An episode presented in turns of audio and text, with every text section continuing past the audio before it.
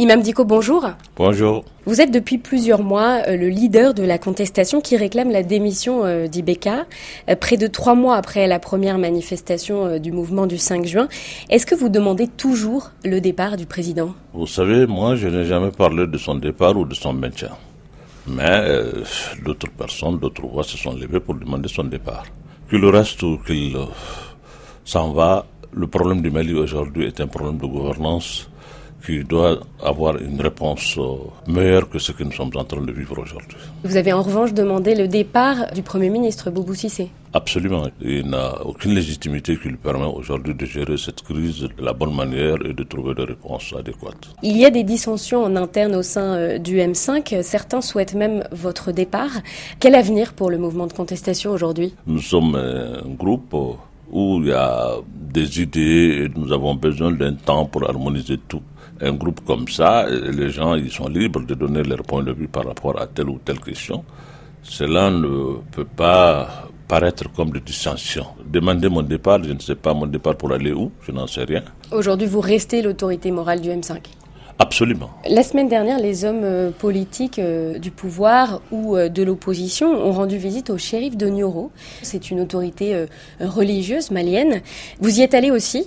C'est lui qui vous a appelé ou c'est vous qui avez besoin de lui? Nous avons, moi et lui, des relations très particulières.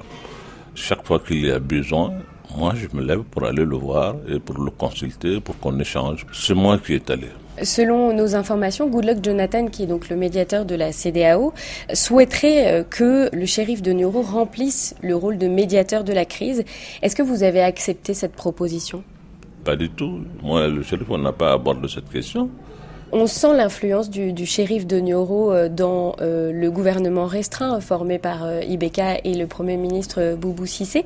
On ne sent pas votre influence ni celle du M5. C'est vous qui le dites que vous sentez son influence. Pour moi, tout reste à faire.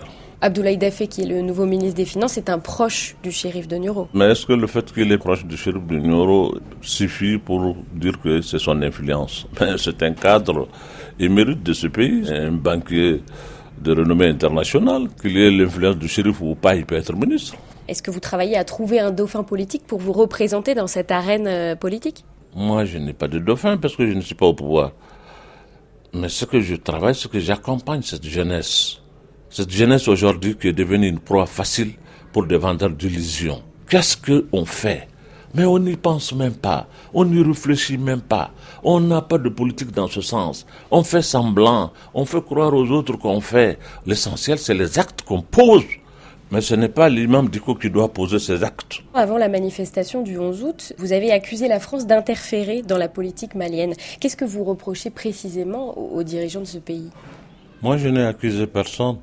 Je dis tout simplement que nous sommes un peuple souverain qui doit être respecté comme nous respectons aussi les autres. Il y a des mauvaises langues qui essayent de dire que Diko, c'est quelqu'un qui veut faire un truc théocratique, il veut instaurer la charia, il veut bafouiller le, rôle des femmes. C'est parce que je suis musulman ou je parle arabe ou j'interprète le Coran. Ça suffit pour faire de moi un rigoriste, un anti-français, un anti-je ne sais quoi.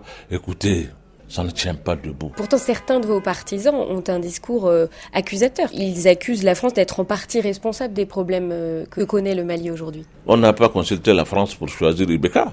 Nous l'avons choisi, nous, ici, souverainement. En tout cas, si la France l'impose autrement, moi, je n'en sais rien. La France n'est pas venue dans nos mosquées pour nous parler d'Ibeka. C'est nous qui avons fait campagne. La corruption qui sévit dans notre pays, c'est pas la France. C'est nous. Cette mauvaise gouvernance, c'est nous le fait d'opposer les, communautés qui s'entretuent, c'est nous. Nous avons un problème au Mali, c'est un problème de gouvernance réelle. Nous devrons faire face à cela au lieu de faire le faux fuyant en essayant d'accuser les gens de tous les maux d'Israël. Qu'est-ce que vous répondez à ceux qui vous accusent d'avoir un double discours Celui pour vos partisans et puis celui pour euh, les Occidentaux? Vous voulez que ce que je dis dans la mosquée, je dis la même chose dans la rue? C'est pas cohérent. La mosquée, c'est la mosquée. Quand je suis dehors, je suis un citoyen qui défend ses idées, qui parle du pays. Écoutez, c'est pas parce que je suis religieux qu'il m'est interdit de faire ça. Mais le pape, c'est un chef de l'État. Ce n'est pas politique ça. Imam Diko, candidat en 2023, ça ne se produira pas. Ce n'est pas vraiment par malice que je le dis. Je suis un imam, c'est ce que je sais faire le mieux. Inch'Allah, je resterai imam. Je ne serai candidat de rien. Imam Diko, merci. Merci bien.